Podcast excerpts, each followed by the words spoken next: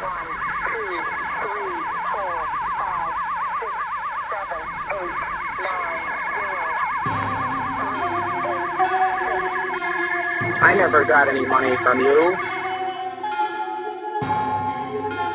U F O might just as well stand for unprecedented financial opportunity. Be normal. This is The Saucer Life, a podcast in which we examine concepts, events, or people orbiting the world of flying saucers. Few preconceptions, snark when justified, no belief, no debunking. Today, we're going to be taking a look at the nineteen sixty-five U F O sightings near Exeter, New Hampshire.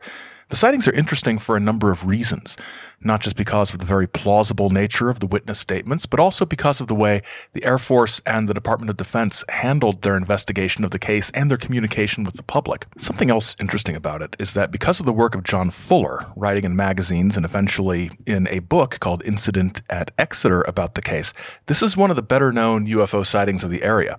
There's also, as I've learned, an interesting sort of condition where the memory of what was actually sighted in the sky, the illustrations of this, doesn't match any of the statements. And this has been sort of investigated by people and documented by people over the years. So there's some interesting assumptions about what people saw that don't match what people actually saw.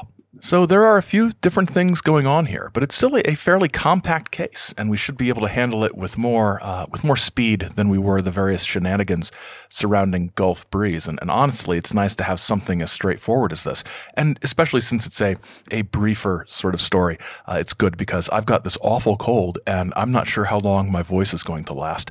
So let's go ahead and get started.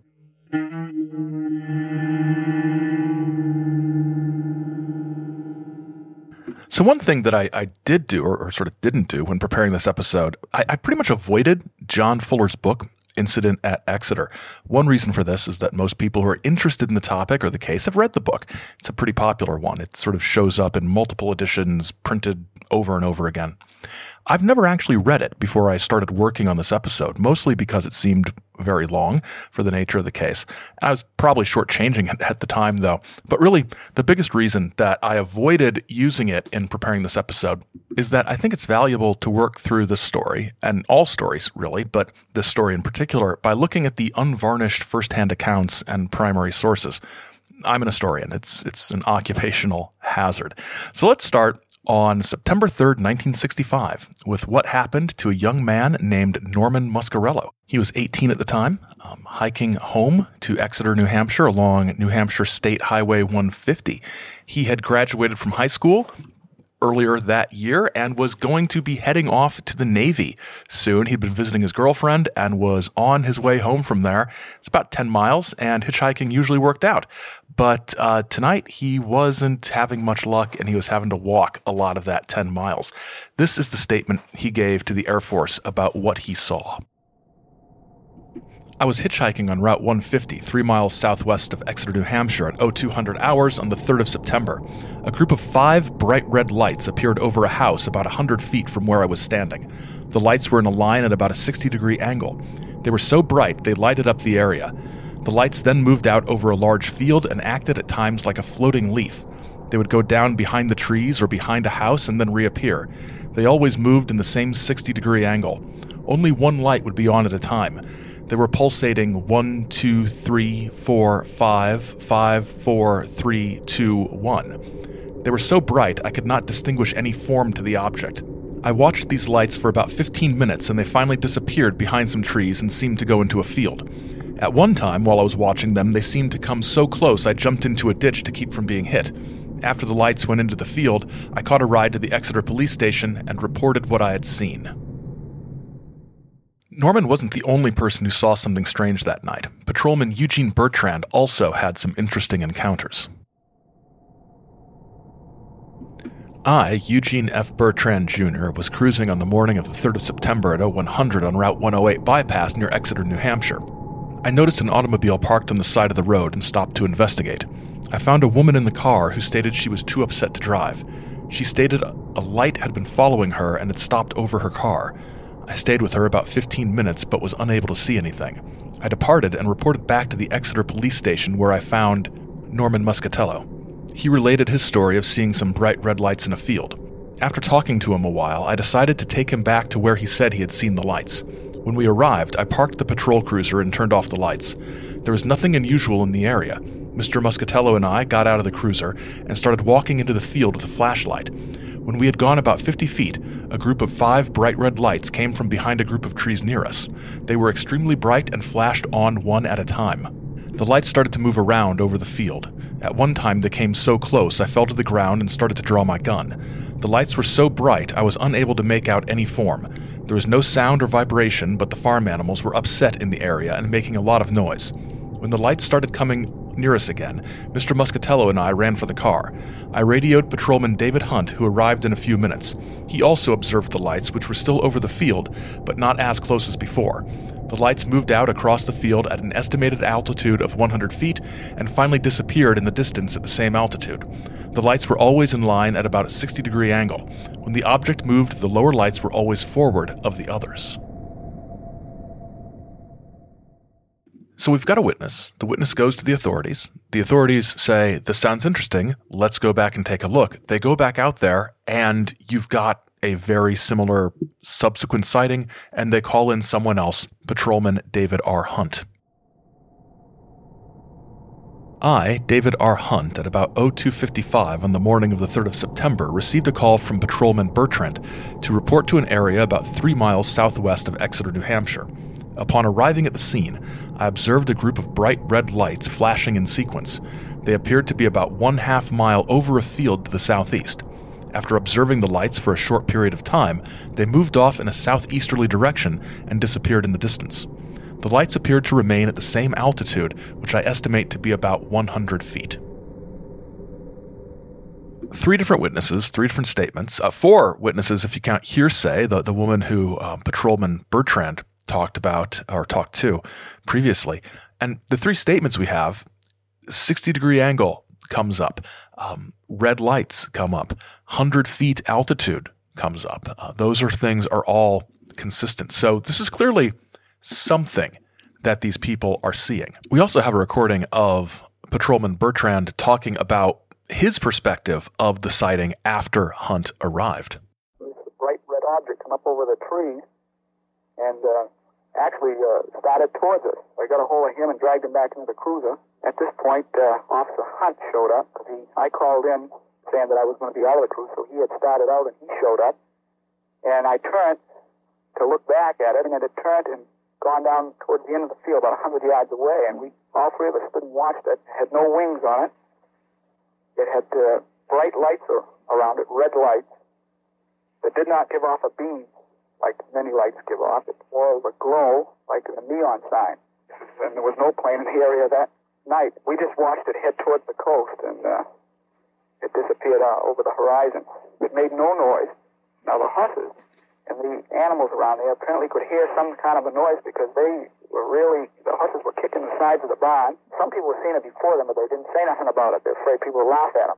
There really is some nice consistency to these reports and to these to these witness sightings. So the two police officers, Hunt and uh, Bertrand, talk to their superiors, and the police chief goes to Pease Air Force Base in Portsmouth, New Hampshire, which it isn't that far away. It's it's New Hampshire. Nothing is, is that far away. It's it's a small place. The investigation at Pease Air Force Base was led by Major David Griffin and Lieutenant Alan Brandt, and there was a lot of a lot of interest in this story. As we're going to see, these were not the only U F O sightings that had taken place in this area during uh, during this period of time. And the Air Force men in New Hampshire seem like they might have been a little overwhelmed. On October fifteenth, Lieutenant Brandt contacts Wright-Patterson Air Force Base, the home of Project Blue Book, and explains that they need some help explaining to the public what might be going on.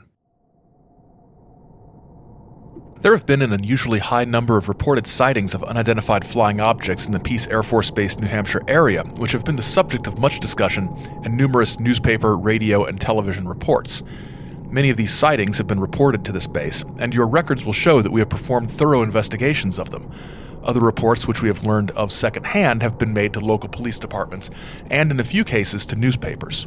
Several members of this command have actually been called to view U F Os by sincere and sober citizens, but as yet we have always been too late or unlucky. The most interesting sighting, in the nearby town of Exeter, aroused special interest as two policemen saw the object at very close range. It is the subject of an article in the current issue of the Saturday Review of Literature. Do you operate a speaker's bureau, or would you be able to suggest where I might obtain a knowledgeable Air Force spokesman who could explain the Air Force U F O program and what happens to reports sent to your organization? The response from the Air Force back to Lieutenant Brandt was kind of telling. The Air Force does not, as a rule, provide speakers to private groups on the subject of U F Os. Past experience has indicated that talks on this subject only serve to generate additional requests for speakers and creates additional interest in the subject.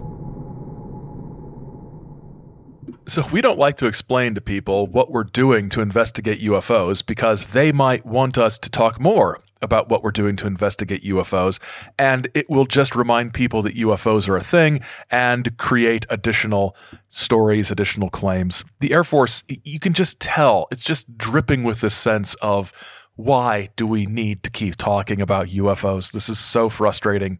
We hate it.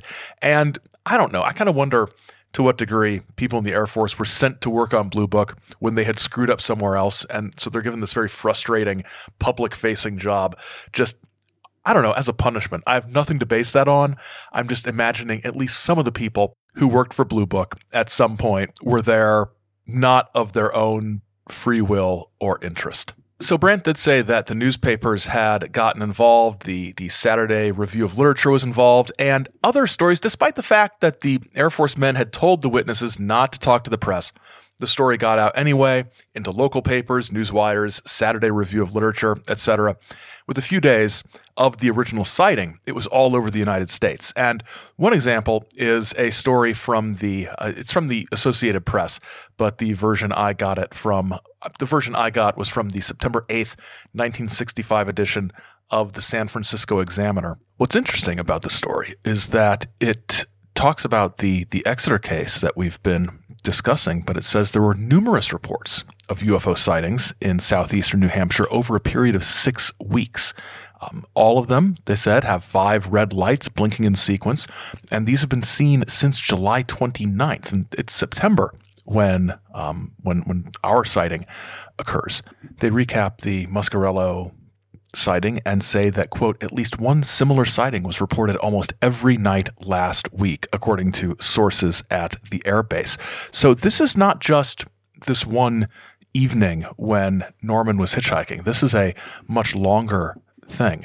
Now, in October, Griffin would pass along his report of his investigation to Project Blue Book for further inquiry. And in his report to Blue Book, he includes this. At this time, have been unable to arrive at a probable cause of this sighting. The three observers seem to be stable, reliable persons, especially the two patrolmen. I viewed the area of the sighting and found nothing in that area that could be the probable cause. Pease Air Force Base had five B forty-seven aircraft flying in the area during this period, but do not believe they had any connection with this sighting. So Griffin is not afraid to admit to the people at Blue Book that he does not know what people might have seen, that nothing that he's looked into makes sense as a cause. And there seems to be, at least at this point in the story, a refreshing amount of honesty from these uh, these these people at Pease Air Force Base who are looking into this issue. There's no minimization of the case. There's no dismissal of these witnesses. Uh, there's no sort of mockery of these witnesses.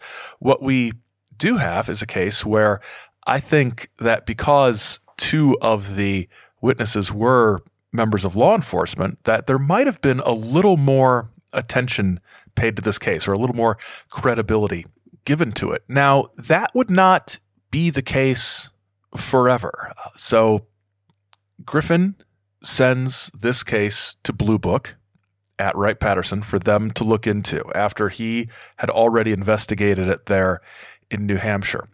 Before Blue Book could issue a report or finish their investigation, the Pentagon, not Blue Book, just the Pentagon, the Defense Department, issued a statement to the local press. this occurred on October twenty-seventh, nineteen sixty-five, and John Fuller wrote about this in an article in August of nineteen sixty-six for True magazine.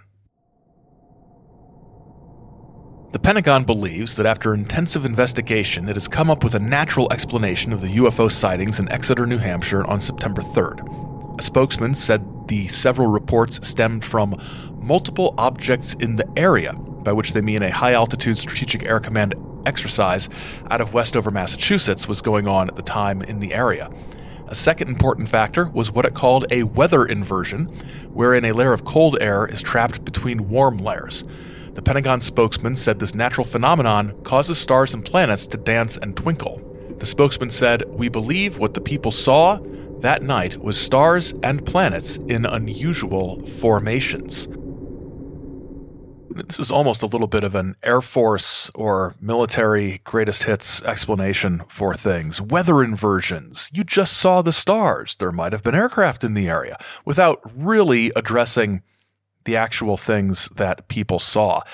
It's kind of disappointing, but not really surprising. Well, maybe a little surprising after sort of Major Griffin's sort of admission, we don't know what this could be. And then the Pentagon saying, after intensive investigation, when? By whom? Uh, because Blue Book still hasn't issued its own explanation for this. Patrolman Bertrand, talking to John Fuller for that August nineteen sixty-six article in True magazine, had his own take on what the Pentagon was saying. If they want to turn out ridiculous statements like that, that's their business. I know what I saw, they don't. And of course, I can't accept what they say there.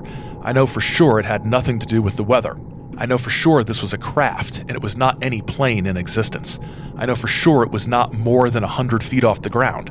I'm not saying it's something from outer space. I'm saying I don't know what it was. And from this newspaper story they've released, I know damn well they don't either. I know it didn't have any wings, and I know it wasn't a helicopter, or no balloon, or anything of that sort. It's absolutely stupid of them to release something like that. So Patrolman Bertrand is not convinced, and I think it's important to note here that, that he is not saying this is this is a spaceship. He's not saying these are aliens. He's saying he doesn't know, which is, as you know, here on The Saucer Life, an attitude we very much enjoy. When we come back from a brief break, we are going to see what Blue Book did have to say about this case, and what the witnesses had to say back to Blue Book, and what Blue Book might have said back to the witnesses, if they had chosen to. It gets a little interesting, folks, and we'll be right back.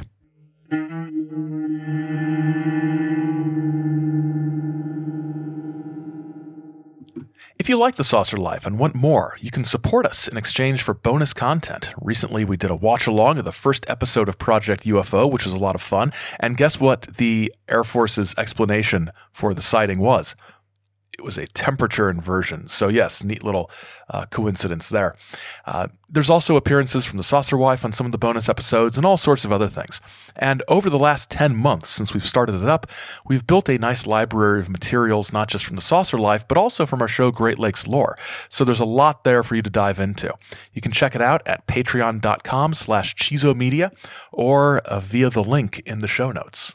You can also check out past episodes of the show at Saucer Life or in your favorite podcast app, five years worth at this point. And as always, we're on Twitter and Instagram at Saucer Life, and you can email us at thesaucerlife at gmail.com. You can contact us by post at Cheesomedia, P O Box sixty-eight, Grand Blanc, Michigan, four eight four eight zero. Now, some responses to our last episode, uh, which was the second part of things about the Gulf Breeze six. Matthew says, as I listened to this series, I could not help but imagine a scenario in which the U S Army decides that these folks are not only untrustworthy, to put it mildly, but also suffering from some sort of mental illness or delusions. The military may have quietly referred them to mental health professionals and shown them the door under a general discharge. A charitable viewpoint that would have Kehoe frothing, to be sure, but more plausible to me than Hoagland's science. Well, almost anything is more plausible than Hoagland's science, Matthew. And yes, it would not be um, it would not be unthinkable that the Army did use the general discharge process to um, try to get these people some help if they thought they needed it uh, through the um, through the, the Veterans Affairs system or something like that. Uh, also, listener Red Pill Junkie thought I was snarkier than usual, but not snarkier than warranted. Well, the presence of both Sean David Morton and Richard Hoagland tends to have that kind of uh, that kind of effect on me. As for right now, let's get back to the very unsnarky accounts of what happened in Exeter, New Hampshire, and what Project Blue Book had to say about it.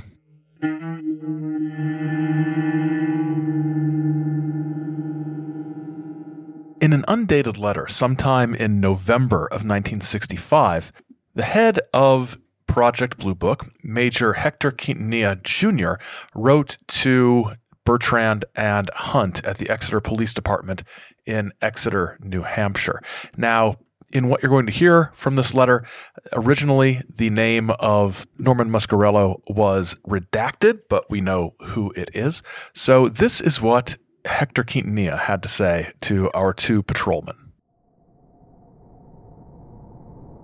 Gentlemen, the sighting of various unidentified objects by you and Mister Muscarello was investigated by officials from Pease Air Force Base, New Hampshire, and the report has been forwarded to our office at Wright-Patterson Air Force Base. This sighting at Exeter, New Hampshire on the night of second September has been given considerable publicity through various news releases and in magazine articles similar to that from the Saturday Review of second October nineteen sixty-five. A portion of this article is attached for your information. This information was released by the National Investigations Committee on Aerial Phenomenon, a private organization which has no connection with the government.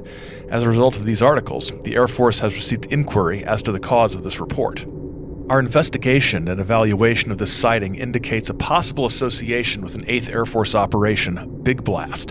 In addition to aircraft from this operation, there were five B forty-seven type aircraft flying in the area during this period. Before a final evaluation of your sighting can be made, it is essential for us to know if either of you witnessed any aircraft in the area during this time period, either independently or in connection with the objects observed. Since there were many aircraft in the area at that time, and there were no reports of unidentified objects from personnel engaged in this air operation, we might then assume that the objects observed between midnight and two a.m. might be associated with this military air operation. If, however, these aircraft were noted by either of you, then this would tend to eliminate the air operation as a plausible explanation for the objects observed. So, basically, something else might have been going on, but we don't know if that's the thing you were seeing until you tell us if there were other airplanes going on at the same time as what you saw with the red lights, et cetera. So this is a little different. Actually, it's a lot different from the earlier Pentagon explanation that it was stars, planets, temperature inversion, things like that. But it still moves things out of the realm of strange sightings and into you mistook conventional aircraft for something else. On December second, nineteen sixty-five, Hunt and Bertrand responded. Dear Sir, we were very glad to get your letter during the third week in November because, as you might imagine, we have been the subject of considerable ridicule since the Pentagon released its final evaluation of our sighting. In other words, both Patrolman Hunt and myself saw this object at close range, checked it out with each other, confirmed and reconfirmed the fact that this was not any kind of conventional aircraft, that it was at an altitude of not more than a couple hundred feet, and went to considerable trouble to confirm that the weather was clear, there was no wind, no chance of weather inversion, and that what we were seeing was no illusion or military or civilian craft. We entered this in a complete official police report as a supplement to the blotter of the morning of September third, since our job depends on accuracy and an ability to tell the difference between fact and fiction.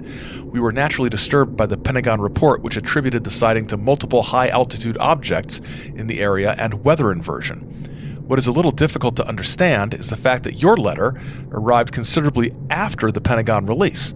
Since your letter says you are still in the process of making a final evaluation, it seems that there is an inconsistency here. Ordinarily, this wouldn't be too important, except for the fact that in a situation like this, we are naturally very reluctant to be considered irresponsible in our official report to the police station. This is a really good point. Why is Blue Book asking these questions when the Pentagon has already issued a different explanation and says that intensive investigation has taken place. Does the right hand not know what the left hand is doing, or are they talking to each other and trying to muddy the waters? The letter continues. Since one of us, Patrolman Bertrand, was in the Air Force for four years engaged in refueling operations with all kinds of military aircraft, it was impossible to mistake what we saw for any type of military operation, regardless of altitude. It was also definitely not a helicopter or balloon. Immediately after the object disappeared, we did see what probably was a B forty-seven at high altitude, but it bore no relation at all to the object we saw. Another fact is that the time of our observation was nearly an hour after two a.m., which would eliminate the eighth Air Force Operation Big Blast, since, as you say, this took place between midnight and two a.m. Mister Muscarello, who first reported this object before we went to the site, saw it somewhere in the vicinity of two a.m., but nearly an hour had passed before he got to the police station, and we went out to the location with him. We would both appreciate it very much if you would help us eliminate the possible conclusion that some people have made, in that we might have A, made up the story, or B, were incompetent observers. Anything you could do along this line would be very much appreciated, and I'm sure you understand the position we're in. We appreciate the problems the Air Force must have with a lot of irresponsible reports on this subject, and don't want to cause you any unnecessary trouble. On the other hand, we think you probably understand our position. Major, we didn't see anything remotely like your Operation Big Blast, and even if we had, it was at the wrong time, unless you're wrong about the time. We would really appreciate it if you would issue something that stops making us look stupid in front of the community members we have sworn to serve and protect. That's a little more blunt than what they actually wrote, but the meaning is there. It's it's an awkward letter. They're they're being forceful, but polite at the same time. So how does Quintanilla and Project Blue Book respond? Well, they don't. On December twenty-third, the two patrolmen write a second letter to Major Quintanilla, reiterating why Operation Big Blast, as described by Quintanilla, doesn't fit with what they actually saw, and reiterating also their concerns about their reputation in light of the Air Force's explanations and or refusal to issue a further explanation to counter the supposedly, apparently premature Pentagon explanation. What bothers us most is that many people are thinking that we were either lying or not intelligent enough to tell the difference between what we saw and something ordinary. Three other people saw this same thing on September third, and two of them appeared to be in shock from it. This was absolutely not a case of mistaken identity. We both feel it's very important for our jobs and our reputations to get some kind of letter from you to say that the story which the Pentagon put out was not true. It could not possibly be, because we were the people who saw this, not the Pentagon. Can you please let us hear from you as soon as possible? So the patrolmen are getting a little concerned, maybe a little desperate to have their reputations cleared up.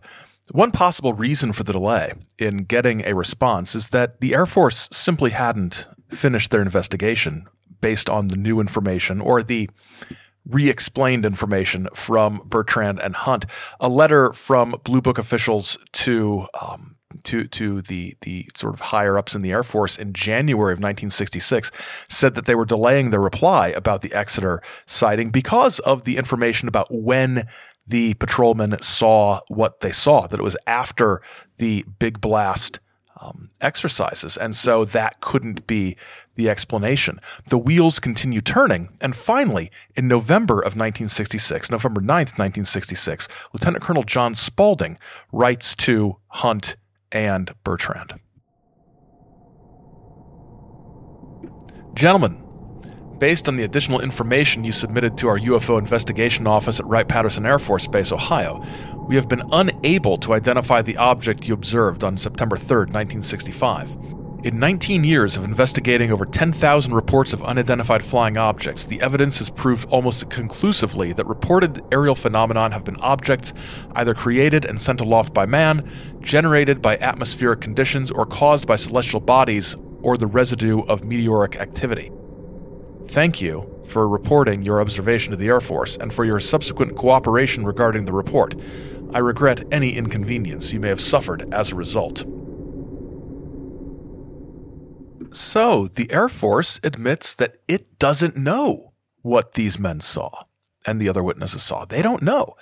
Their initial supposition that it was Operation Big Blast doesn't work out based on the timeline, and they just can't identify it. It is literally an unidentified flying object. However, they are pretty quick to couch that in some sort of weaselly terms, aren't they? It's like in, in you know, ten thousand cases, vast majority are natural phenomenon or something man-made. Yeah, that's that's great, and that's absolutely true. But this isn't that, or at least you can't find any evidence that it's that. Now, I don't expect the Air Force to say, well, clearly this is a alien spacecraft or something like that, but it's still nice to get that kind of, yeah, we don't know what it is either. John Fuller's conclusions to all this in his nineteen sixty-six article in True Magazine sums up some of the pertinent issues with this case. The most logical but still unprovable explanation is that the unidentified flying objects are interplanetary spaceships under intelligent control. NICAP and others have been supporting this hypothesis for years. Its credibility, however, has suffered by the support of the crackpot fringe. In spite of this, the hypothesis remains stronger than any other theory advanced. The biggest remaining question is the apparent attitude of government and scientific authorities, who have shown no indication of setting up a full-scale project either to prove or disprove the existence of U F Os. Or if they have, the ostensible paternalistic protection of the public is not consistent with democratic principles. The reaction of those who have experienced close encounters with U F Os in the Exeter area has been one of shock, followed by intense curiosity rather than sustained panic. An unprepared public is far more likely to panic than an informed one. Truth isn't likely to remain hidden forever. In the light of recent developments, the situation has reached a point where it appears to be the duty and responsibility of the government either to reveal what it knows or to order a scientific investigation on a major scale and report the findings immediately to the public at large. So some wider context. This article, this, this conclusion from Fuller, this comes out in the August nineteen sixty-six issue of uh, True Magazine. By that time, we not only have had the Air Force admit it doesn't know what happened in Exeter, they don't know what people th- saw. This is also after the March nineteen sixty-six swamp gas sightings in Michigan, so-called swamp gas sightings. So the pressure is building, as you can see from, from Fuller's response to this. Pressure is building for investigations, public investigations, not Air Force investigations, into what the U F O subject is. When Congress begins looking at the U F O question in the nineteen sixties, investigator Ray Fowler, Raymond Fowler, is going to enter this case, this Exeter case, into the congressional record. He's going to get that in there. And in the testimony, um, when they're questioning in Congress, questioning Doctor J. Allen Hynek of Project Blue Book, they bring up the Exeter case as an example of one of that five percent of Blue Book cases that is unexplained. Hynek says he did not uh, investigate it personally. He did not go there to work on that case. His knowledge comes from where? It comes from John Fuller's article in True Magazine and, and Fuller's other writings on the subject. Hynek, the Blue Book advisor, is relying on what journalists are saying about the U F Os in addition to his own investigations. We're getting to the point where things might start breaking open a little bit. What happens with these investigations? Well, at some point in the future, we're probably going to have an episode about those investigations, about the Condon Committee, and we'll see what happens then. So, one last thing. I mentioned that there's some interesting things that happen in the future from this case about depictions of what was seen in Exeter, New Hampshire. This came to my attention from um, Martin Kottmeyer, who uh, responded to a social media post that we were doing this episode with, you know, it's the case nobody gets right. The illustrations are are never right. And he sent me, uh, he sent me an article with some information about this. And it's fascinating because you remember the description of the craft from the eyewitness reports. Five lights blinking on and off sequentially, too dark, or I mean, not too dark, too bright. The lights are too bright to see any distinct shape, sixty degree angles, the way it's moving, all of that. So here's some examples of different ways the craft has been depicted over time. Um, U F Os, The Greatest Mystery by Hillary Evans, that came out in nineteen seventy-nine, um, apparently had an illustration of this craft that uh, said it was bowl-shaped. Um, it was had one red light on top, five windows, a red circle along the rim, um, and a triangular fin, which is nothing like was illustrated by the words of the eyewitnesses. In other cases, descriptions of the craft cited by Norman Muscarello and the others are illustrated as matching the description that Fuller gives of the craft in his book Interrupted Journey about the Betty and Barney Hill incident. Um, I guess because they were both in New Hampshire or something. So that is uh, that is also very, very interesting. Um In general, what we seem to have is the imposition of popular flying saucer imagery onto the, the story of what actually happened in September of nineteen sixty-five, almost as if sequentially blinking red lights that the Air Force couldn't identify aren't interesting enough. So we have to illustrate this as a flying saucer, or maybe it's just a more eye-catching, uh, eye-catching imagery. But it's interesting to note that You know, the the actual thing that people saw isn't usually the thing that's depicted in illustrations accompanying the story. Finally, I must mention that in twenty eleven, Joe Nickell and James McGaha, a retired Air Force major, wrote an article in Skeptical Inquirer magazine explaining what might have been seen in Exeter. Uh, McGaha, uh, retired Air Force major, um, had been a pilot, and he had been refueled by K C ninety-seven tanker aircraft, which were stationed at Pease Air Force Base in nineteen sixty-five. He says that the flashing red light pattern reported by witnesses um, was similar to the pattern that is on those tankers. The refueling boom hung down at a sixty degree angle and would flutter when not being controlled by the boom operator. So the object floating like a leaf, it could be that. On the other hand, I don't know, Bertrand said he was familiar with refueling operations from his time in the Air Force. So I don't know if that is a reasonable explanation. And if it was a reasonable explanation, why didn't the Air Force put forward that explanation in nineteen sixty-five? Because this was an Air Force thing, and it was right at that airbase. Maybe there weren't any of those operations going on at the time that would have matched. I don't know. It just seems like maybe kind of a uh, kind of a, a weak explanation. And maybe that's because I think this is a fascinating example of one of that percentage of Blue Book cases that is unexplained, that resists easy categorization, that had strong witnesses who told consistent stories. Maybe that is why I'm resistant to easy explanations like, oh, it's the very planes at the Air Force Base that investigated the sightings initially, and they just, what, didn't notice?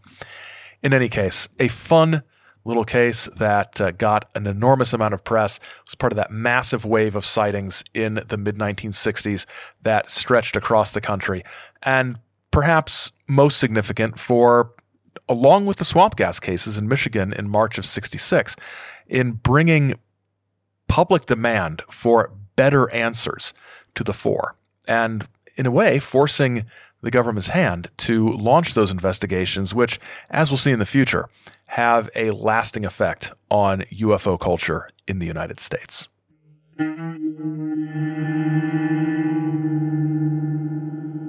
Thank you for listening. Remember to send in your questions and comments via the usual social media or email channels, and we'll be addressing those next time. Our associate producer is Simpson J. Hanover the third, and The Saucer Life is a production of Cheesomedia, L L C. Cheesomedia, our heart is with the people. Till next time, keep watching the skies, because the skies are watching you.